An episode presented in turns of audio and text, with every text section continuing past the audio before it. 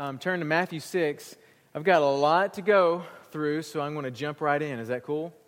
Matthew 6, and we're going to start in verse uh, um, 7. That's where we're going to, we're going to read it. Matthew 6, verse 7. When you pray, don't be like the hypocrites who love to play, uh, pray publicly on street corners and in the synagogues where everybody can see them.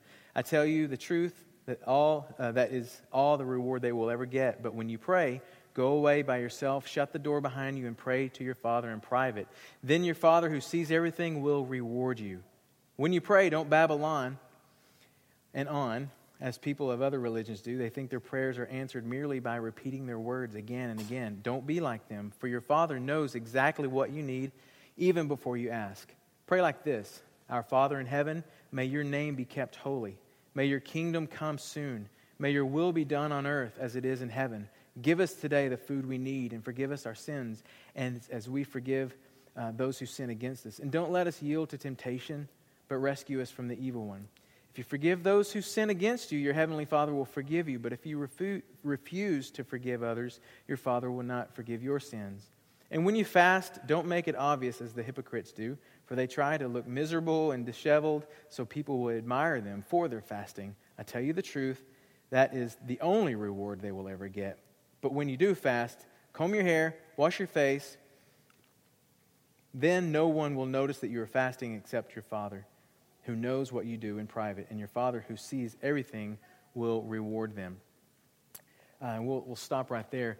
Um, last week, we talked about how if you're going to be good, and we'll look back at this in a second, but if you're going to be good, if you're going to do good, then be good and do good for God. We talked about um, how every person wants praise. And because everybody wants praise, everyone needs a platform for praise, something that will lift us up enough for people to take notice. You guys remember that? We talked about how um, we kind of desire a stage. We probably wouldn't say that we do, but internally there is this desire for a stage that will get people to notice us, people to applaud us.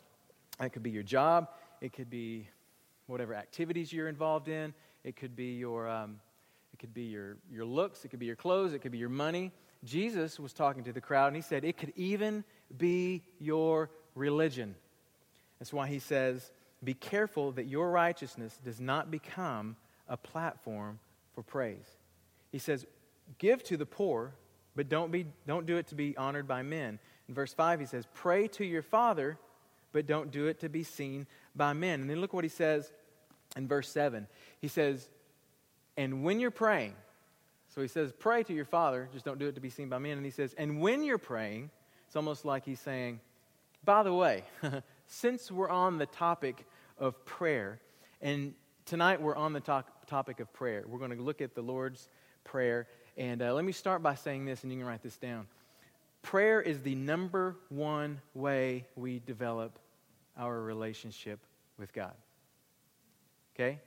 If you want to write things down, you can write that down. Prayer is the number one way that we develop our relationship with God. How many of you knew that your relationship with God can be developed? Your relationship can be developed. Now, I'm not talking about a progressive salvation thing, you know, that um, through works where I, the more I do, the more I get saved. That's not what I'm talking about. Uh, you can't really get any more saved than you are the day that you call upon Jesus as your Savior and, and you commit your life to follow Him you're positionally in Christ. You, you can't get any more saved than that. But what I'm talking about is when we chose to follow Christ, there is a spiritual miracle that happened. Paul talks about it in 1 Corinthians 12. He says that when, when we called upon the name of Jesus, when we gave our life to Him to follow Him, that the Holy Spirit of God baptizes us into the body of Christ. Okay? That he baptizes, he emerges us, he, he inserts us into the family of God. And because that we have been inserted into the family of God, baptized into, baptized just means immersed. We were plunged into the family of God. We're connected. We finally have peeps. You know what I mean?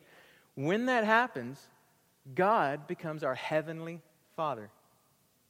When that happens, we are children of God. Paul was talking to the uh, the people of the church of Galatia, and he said, Because you are sons, y'all listening?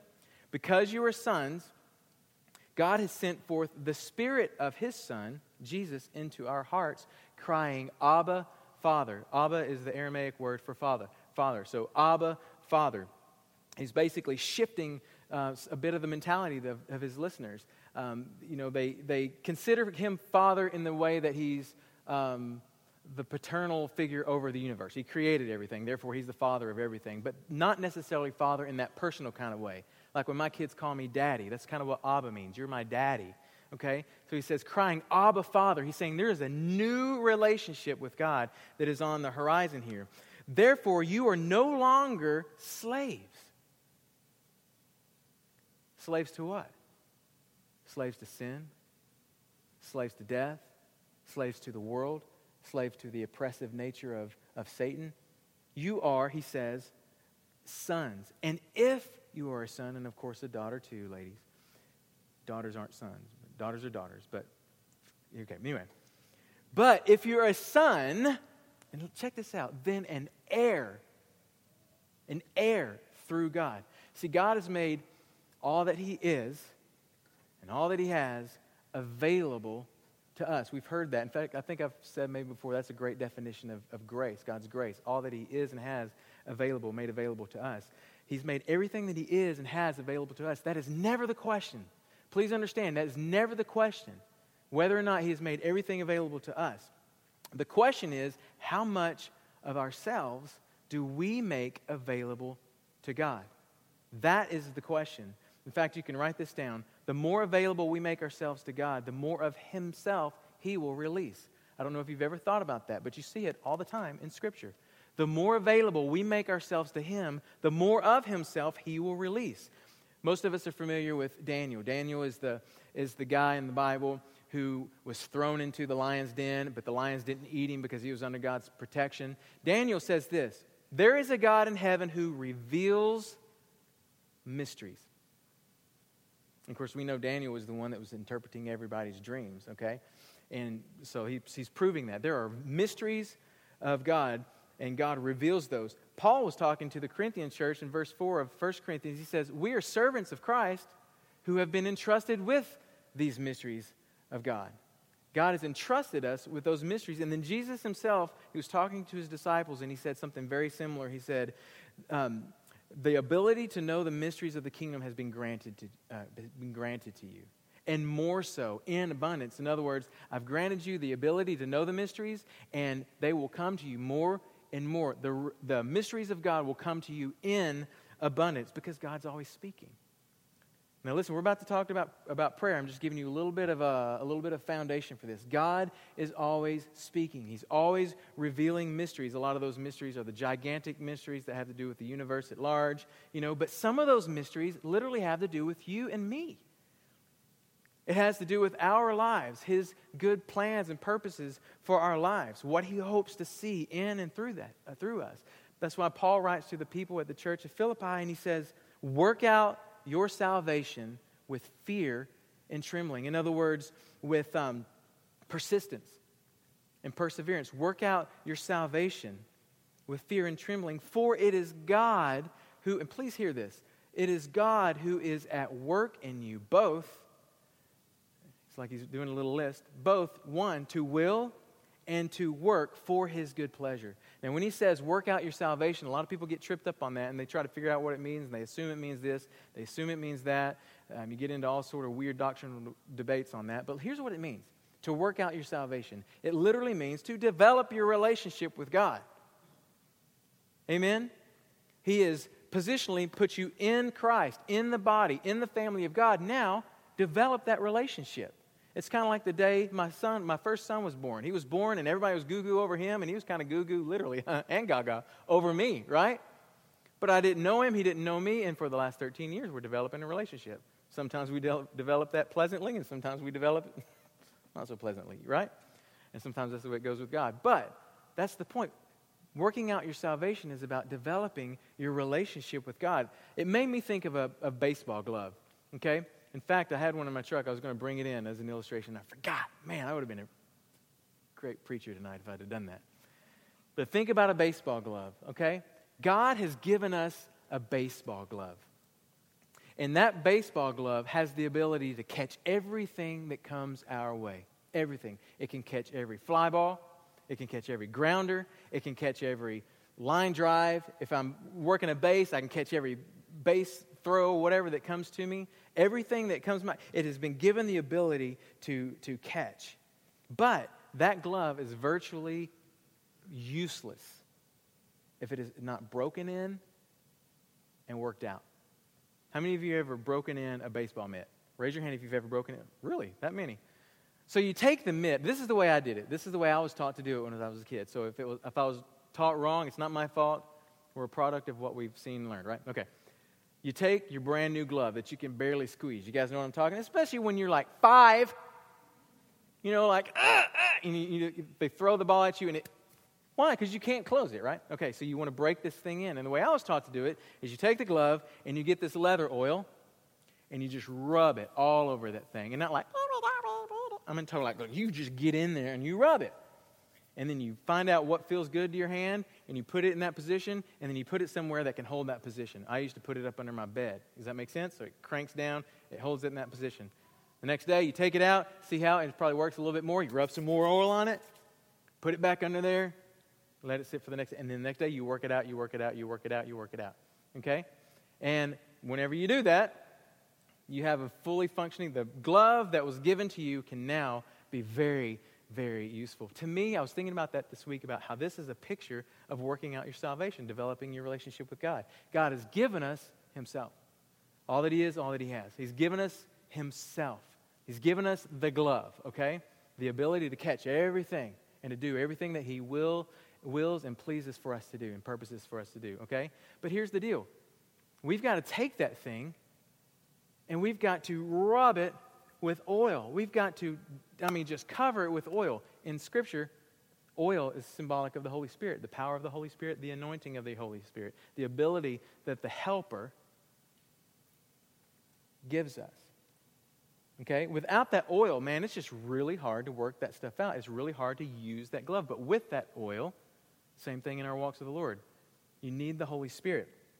It's a symbolic of the Holy Spirit. The next thing is that you, you take that, um, that glove and you position it to be molded. You fold it to where, to where it needs to be and you, and you position it somewhere where it can be molded and shaped. And to me, that's a, that's a picture of a yielded servant. What's the point of having the Holy Spirit if you're not going to be a yielded, humble servant who is saying, I'll do whatever you, you've called me to do, Lord? But there's even more than that. It's about taking it out once you've been molding and you're a yielded servant and then actually doing something as that servant. Because when all three of those things are working together in unity, our relationship with the Lord is developed. And we grow and we mature and we become more and more like Christ and we're useful and we're doing um, um, bigger and not necessarily better and greater things, but more things than Jesus said that about us um, he said, You're going to do greater things than I've done. Not that we're going to do greater in magnitude, but because we have the Holy Spirit in us and we're living more than 33 years probably, we're going to have an opportunity to do more of those things because He is in us. Amen? There's a, because of the unity of all three of those things, because see, I can, I, can, I can even work it out, try to work it out, but without the Holy Spirit, not, a whole lot's not going to get done. Or I could be a yielded servant you know, oh, just so humble and pious, but I can do that without the Holy Spirit. There's no empowerment. It's those three things working together that we grow and we mature in the Lord. Um, now, a big part of working out your salvation or developing your relationship with God has to do with prayer. It has to do with prayer. And please hear me because if you're not big on prayer, if you don't pray every day or an hour a day or 10 hours a day or every month. Listen, it doesn't, if you're not big on prayer, it doesn't mean that God doesn't love you. Anybody ever felt that condemnation? Well, it's hard for me to pray. I can't imagine what God thinks about me. Listen, God loves you. Just because you're not praying as much as you need to doesn't mean God doesn't love you. It also doesn't mean that He doesn't know you. Well, I mean, I haven't spent time with God in so long, He probably doesn't know what's going on in my life. yeah, He does. God knows exactly what's going on in your life. And Scripture says He knows it better than we know it ourselves. Okay? He knows exactly what's going on in our life. But here's the thing we don't know what's going on in His life. We don't know what's going on in His heart. We're not getting to go and grow any further in understanding His will and good pleasure. And that's the very reason Jesus went up that hill to preach, to call his people up the holy hill of the Lord, so that they would stand in his holy place, that they would grow in righteousness, to ascend the hill of the Lord. These are all different ways of saying, symbolism of saying, developing your relationship with God. Sean sang a song about, well, a lot of his songs were about getting closer to God. And that's exactly, which is great, Sean. Once again, we, we didn't have time to connect this week. By the way, is he in here? Sean, stand up real quick. I just got to pause. Sean passed a major flight instruction test this week. So, huge, huge, huge. I had no doubt that he would, but scary, and he was nervous. He did it. Anyway, my point is, we didn't have enough time to connect really this week either, but he, he just, the Holy Spirit was speaking about what God wants to teach tonight. And that is his desire for us to develop our relationship with him, to grow closer to him. That's what all these things, ascending the hill of the Lord, standing in his holy place. So it's no surprising when he gets to this part about prayer, he pauses and teaches a little mini sermon on prayer. It's no surprise, is it? And that's kind of what I want to do, just cover a few things about prayer. We're not going to dive into all of it because you could really break down every part of the Lord's Prayer and do about you know, a whole Sunday on each one. We're not going to do that. We're going to go through it a little bit. I'm actually going to share a little bit about prayer and fasting because that's the next thing that he talks about. So we're going to call them two, the top two discipline, the top two spiritual disciplines of a child of God. So if you want to write that, you can. The top two spiritual disciplines. Remember what we're talking about? Developing our relationship with the Lord, working things out. The top two things we work out are prayer and fasting to develop our relationship with the Lord. At least that's what I'm saying tonight. I feel that's very, very true. The first one is prayer. Now, Jesus is about to give what we typically call the Lord's Prayer. It's not called the Lord's Prayer because this is exactly how Jesus prays every time, or that it's exactly how we're supposed to pray every time. There are Christians who think if you don't pray just like that, if you don't say those words, then nothing's happening. Well, that's Pharisaical and that's religious, and, and that just create it makes those words nothing more than religious rhetoric. You hear what I'm saying? Just words, okay? That's not what Jesus is after. That's not what he's doing. It's called the Lord's Prayer really because Jesus, our Lord, gave a, uh, a model of how to pray. And his prayer, listen to me, and you can write this down if you want. His prayer outlines a prayer that embraces who God is as a father and who we are as his children. And we'll look at that. But listen, this prayer and the components of it are prayers. It's a model of embracing him as Abba, Father, and what that means. And that we are children of God. In fact, look what he says, the first thing he says when he gets into this. And when you're praying, we already talked about that. When you're praying, do not use meaningless repetition.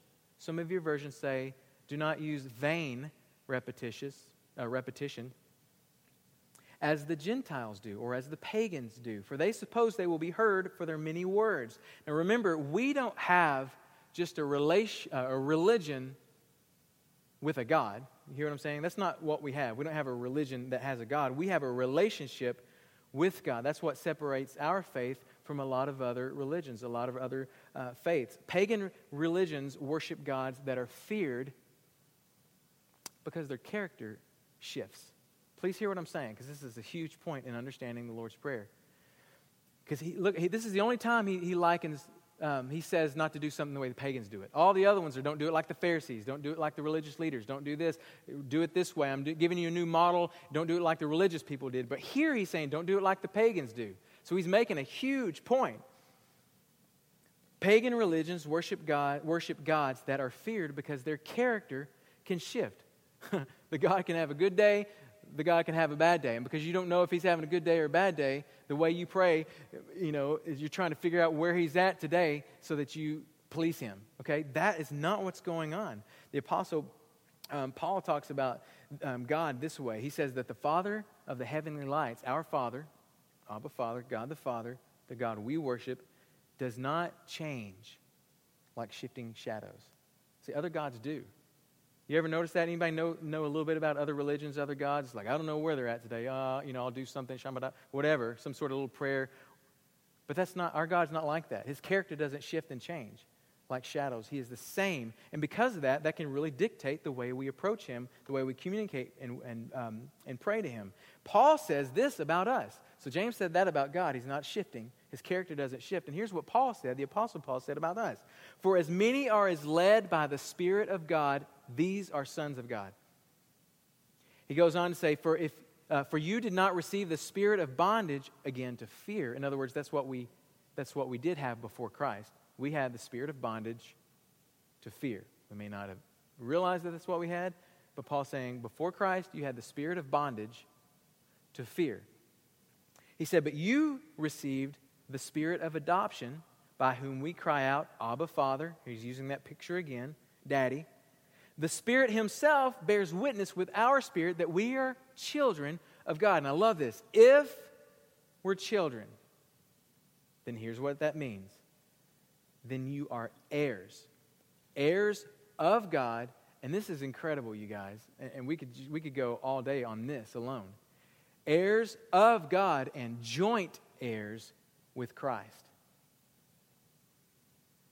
Joint heirs with Christ, if indeed we suffer with him, if indeed we really follow him, we take up our cross, and we, um, we are that, um, that, that servant who positions ourselves to be to use. Does that make sense? If we are that type of a person, then we are joint heirs with Christ that we may also be glorified together. So when we pray, it is not a spirit of bondage to fear prayer. When we pray, we pray in the Spirit. And I'm going to say this twice because this is good.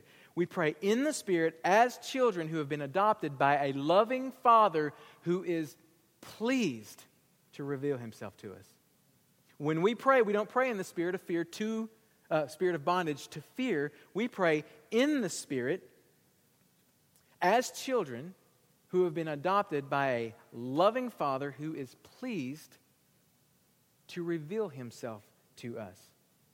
Now, someone who doesn't understand this is probably still bound to fear.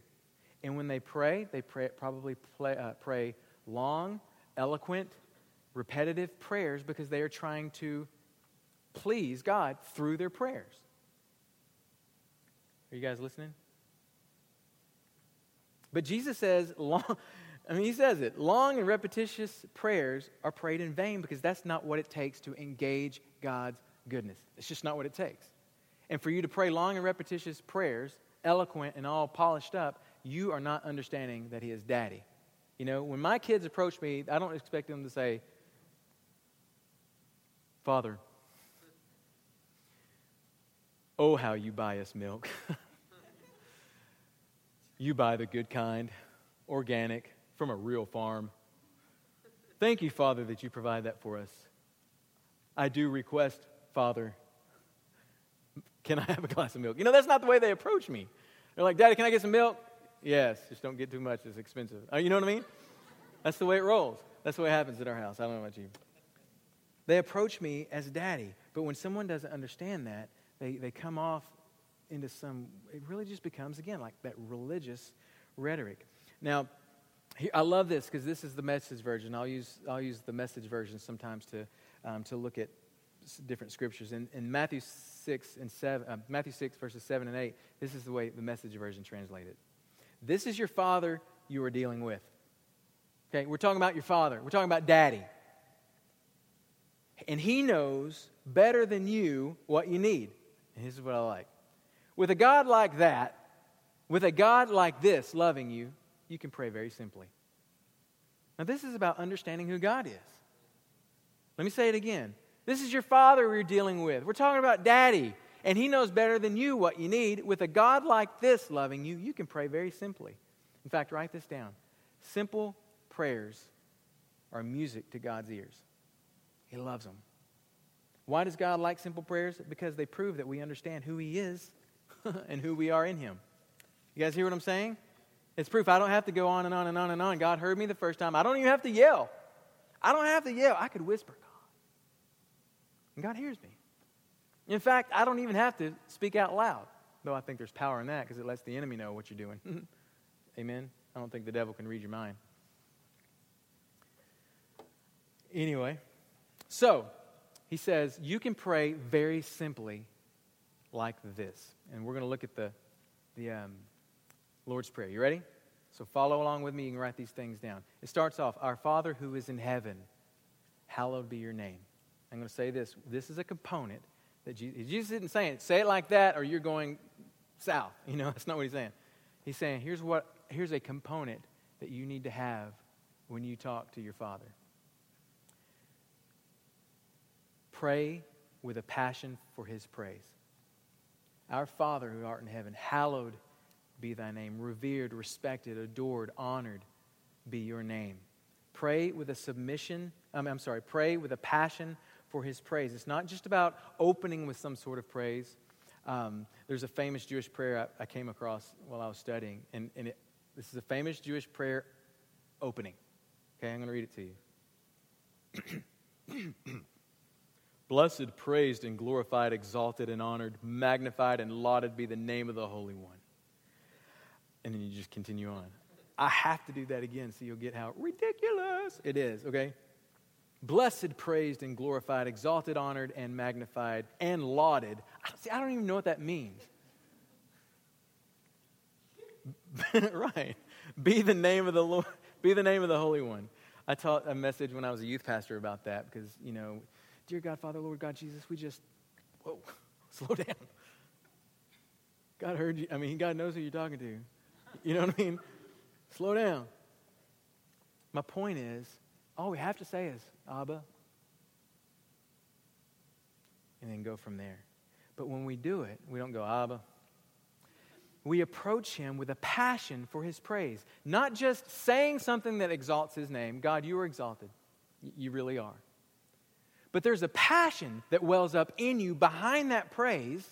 It's supported by a true passion. It's like, um, it's like what Psalm 43 4 says. David said, There I will go to the altar of God to God. This is the way he says it. There I will go to the altar of God, to God, the source of all my joy, and I will praise you with my harp, O God, my God. You see the passion in that? He wasn't just saying, I'm going to go to the altar and pray. There's this passion behind it. You can read it, you can sense it, and you know it because you know David's life. Psalm 100, we're mostly familiar with this. Enter his gates with thanksgiving and his courts with praise. Enter. In other words, I'm coming for fellowship. I'm coming to talk with dad. I'm coming to talk with father. And when I do it, I come with thanksgiving because all that he is and all that he's done and promises to do. And I come in with in his courts with praise, give thanks to him, bless his name. Because a grateful heart is the difference between passive and passionate praise. It's like when we come into this place, we, we can't just read the words on the screens and just sing them. There's got to be a heart of passion behind that. So that's, I think, when Jesus says, Our Father who is in heaven, hallowed be thy name. He's not saying, say it just like that because that's the only prayer he'll accept. Give him his title. No, it's not what he's saying. He said, Come with a passion to praise him, a heart that realizes who he is, and a desire to give him all that credit. The next thing he says is, Your kingdom come, your will be done on earth as it is in heaven. To me, this, is, this means to pray with a submission to his plan. Y'all listening? Pray with a submission to, my, to his plan. Whenever we are talking with him, when we are praying, there has got to be this uh, underlying understanding that, like with, with what it says in Proverbs 16, uh, we can make our plans, but the Lord determines our steps. Okay? Lord, I'm praying this, and, and I'm, I'm praying um, according to your word, according to your will, but these are also my desires because it says, Delight yourself in the Lord, and He'll give you the desires of your heart. I'm delighting myself in you, so I'm expressing my desires to you. I'm laying out what my desire is, what my plan is, but in the end, there's a submission to His plan. That we know that it may not, His ways are higher than our ways, so it could turn out looking different. There's got to be that element because when we come praying, part of our prayer is supplication. Part of it is praying for ourselves. It's not always praying for other people, always. Some of it is praying for us. And so when we do that, we have to pray knowing that there's got to be a submission to His plan. Proverbs 19 says, Many are the plans in a person's heart, but it is the Lord's purpose that prevails. Now, this sounds right and reasonable. We can read that and be like, oh, yes. Many are the plans of the righteous, but it is the Lord.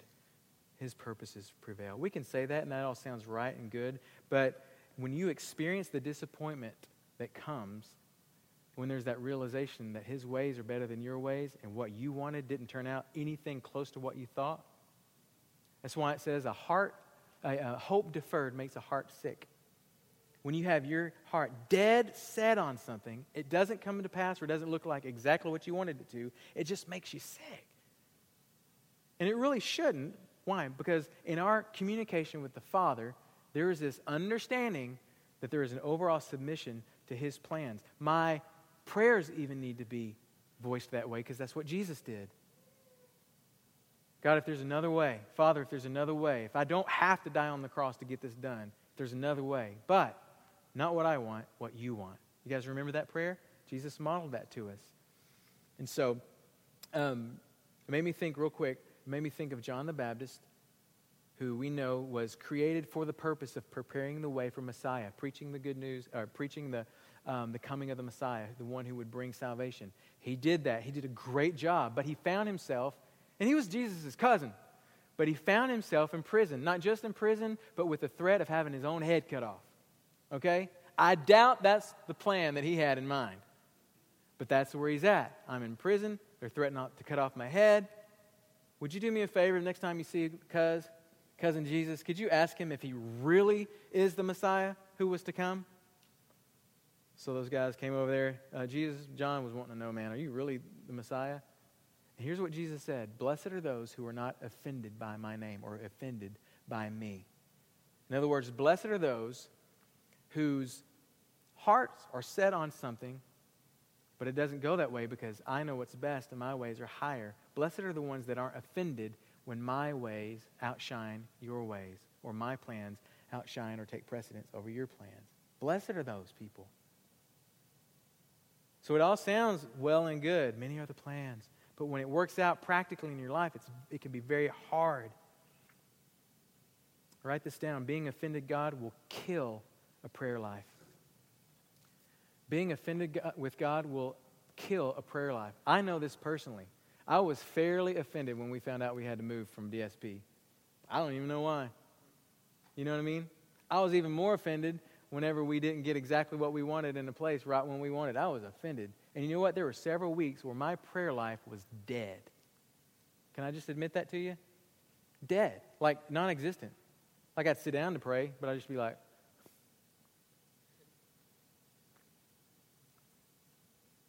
I'm just being honest. Why? Because I was offended at the Lord. My wife and I were talking about that the other day. I realized I was just flat out offended that what he was after was different than what I was after. There was a season where I just flat out was not submitted to his plan in my heart. Amen? It's a hard realization and it stinks. I like the way the New Living Translation says, Luke uh, 7.23. God blesses those who do not turn away because of me. And if our prayer life is suffering, essentially what we're, we're not turning to Abba, we're going and we're turning away. It's a very, very dangerous place to be, and that's why Jesus brings it up. It's part of the prayer. There's got to be a submission to his plan. He says, Give us this day our daily bread. Uh, this, to me, means to pray with an expectation of his provision, that God the Father is going to provide. There are so many scriptures about the provision of the Father that I could not even probably teach it all in one week. You guys know what I'm talking about if you're familiar with the word? The way his, he provides his heart to provide. Um, Philippians 4.19, we quote it all the time, especially when we want something. It says, And my God will supply all my needs according to his riches and glory in Jesus Christ. And that's true. He will supply all our, oh wait, not wants, all our needs. Why? Because he knows what we need. Why? Because he's our Father. He's not dumb. He's God. And he will supply what we need. Backing up to his plan, make sure we're not praying according to what we want, but according to his will, and asking him to provide our needs. That's what Jesus is saying. Give us this day just what I need. And he will. He says, Seek first, Jesus himself said, Seek first the kingdom of God above all else, live righteously, and he will give you everything you need. Amen? Okay, I'm a pretty humble guy, but I am preaching way better than y'all are responding. I'm just telling you, this is good stuff. Am I wrong? Okay. Somebody raise a hanky. Thank you, Marvin. It's invisible. I didn't see it. Give us this day our daily bread. Pray with an expectation of his provision. When I pray, what's the point of praying? Lord, I just pray that you would, whatever, but not really have the faith, belief, and expectation that he actually would do it. At that point, you know what category it falls in? Vain repetition. You're saying it, but you're saying it in vain. Why? Because you don't believe it. Pray with an expectation of His provision. And forgive us our debts as we also have forgiven our debtors. Pray with an appreciation for His pardon. He's pardoned us, He's forgiven us. Our sins, our debt has been washed away by the blood of Jesus. With gratitude and gratefulness, we pray with an appreciation for His pardon. You know, in our prayers at some point, thank you, Lord, for what you've done. Let there be an intentional gratitude vocalizing his salvation in their life, what he's done. Not even just his salvation, but his provision, his this, his that, his pardon. Um, I have all kinds of scriptures on that. For the sake of time, I'm going to, you can write them down Isaiah 55, Micah 7, uh, 18. I love that one, actually. I read it. Where is another God like you? Where is there another God like you who pardons the guilt and passes over the sins of his people? You will not stay angry with your people forever because you delight in showing unfailing love. It's everything we sang about this morning, isn't it? And do not lead us into temptation, but deliver us from evil. Pray with a realization of his protection. God's, God's got us covered, he's got our back. All angles, every facet, nothing can get through. His armor is solid, his walls are tall enough and thick enough. He is our refuge, our stronghold, our defense. It's all going to be okay. And when we pray, we pray with that in mind. We pray without fear but with faith. We talk about that a lot around here. My wife's talked about it. We've talked about it. Faith is the opposite of fear. Okay? When you're not praying in faith, then you're operating in fear. If you're operating in fear, you won't pray in faith. They go, they're, they're enemies. Pray, uh, faith and fear. Um, you can write these down. You can look at these. 1 Samuel 2 9, Psalm 5 11, Proverbs 18 10. Uh, the name of the Lord is a strong tower. The righteous run into it and they're safe. I mean, there's scriptures all over the Bible that are about that.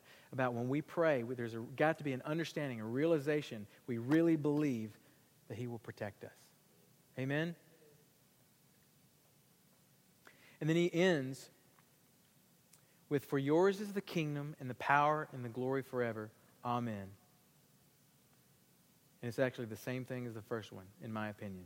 Pray with a passion of praise. it's a reminder and he's worthy of praise.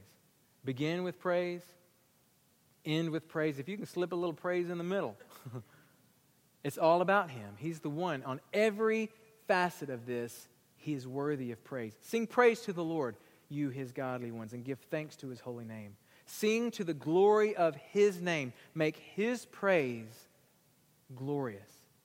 In other words, focus on his praise. And by the way, because you end uh, because you begin with praise and because you end with praise it undergirds all of it. It gives you really the, the umption to move forward with all of these other things with confidence and with assurance. Amen? And really quickly i'm going to cover this fast thing um, fasting because that's the next thing he goes into. And i'm not going to say a whole lot about it um, because there's a lot that you can say about fasting but let me just say this. Um, fasting the, the, the main thing that fasting like when he says don't fast so that others can see you and don't act all when you're fasting. That word fasting means to basically to abstain from food and drink so that, or for the purpose of, um, spiritual discipline, uh, exercise, religious discipline, and religious exercise. Um, it comes from a word that just simply means don't eat. Okay? So there are times when we make the choice. In fact, uh, we've talked through the seven feasts of the Lord before, and, and most of those feasts um, have a, a, specific fast that goes along with it. And, and, what they call a fast, they actually call it uh, afflicting yourselves. Call this feast a holy convocation. Uh, that means gather them all. Everybody has to be a part of this. The whole tribe of, of Israel has to be a part of this convocation, this feast, this celebration, and afflict yourselves. In other words, it's a time of fasting. Sometimes it's a day, sometimes it's a week, a time of afflicting yourself. And that's basically saying, I am, I am abstaining from something that would bring me comfort or pleasure for the purpose of focusing on God. All my pleasure, all my focus, all my comfort, everything is found in Him. And when we do that as a spiritual discipline, it is an effort to get closer to God or to cling to Him. In fact, um, and I'll just give three, but there's a, there's a phrase, we still use this today, but they, you see it in the Bible, talking about holding fast. Hold fast to something um, in Deuteronomy 4, it says, You held fast to the Lord your God and are alive today, every one of you. You are alive today. Why? Because you held fast to the Lord. That word fast in that um, sense is to cling, to stick, to stay close to, to follow closely, to join to, to overtake, to catch, to be close to, to stick with.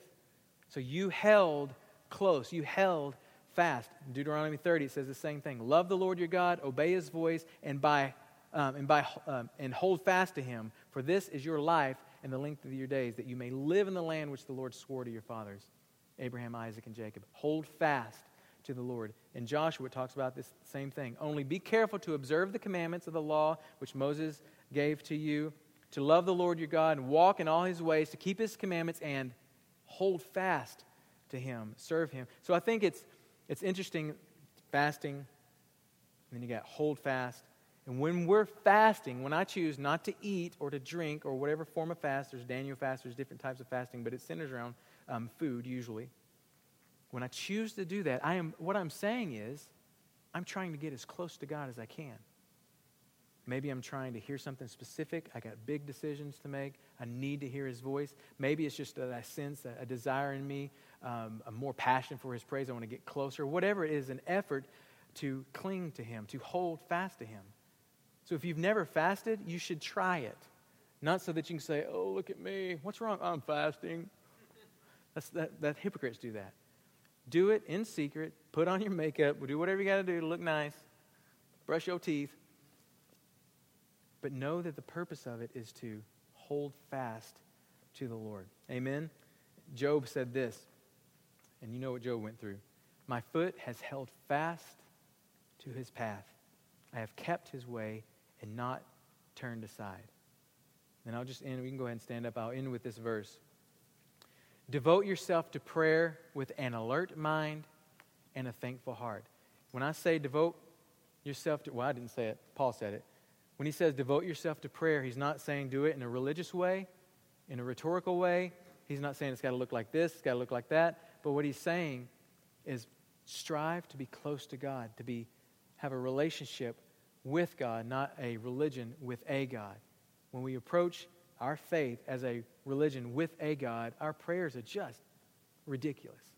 But when we understand all these things about who God is as Father and who we are as children, it changes everything. Amen? All right.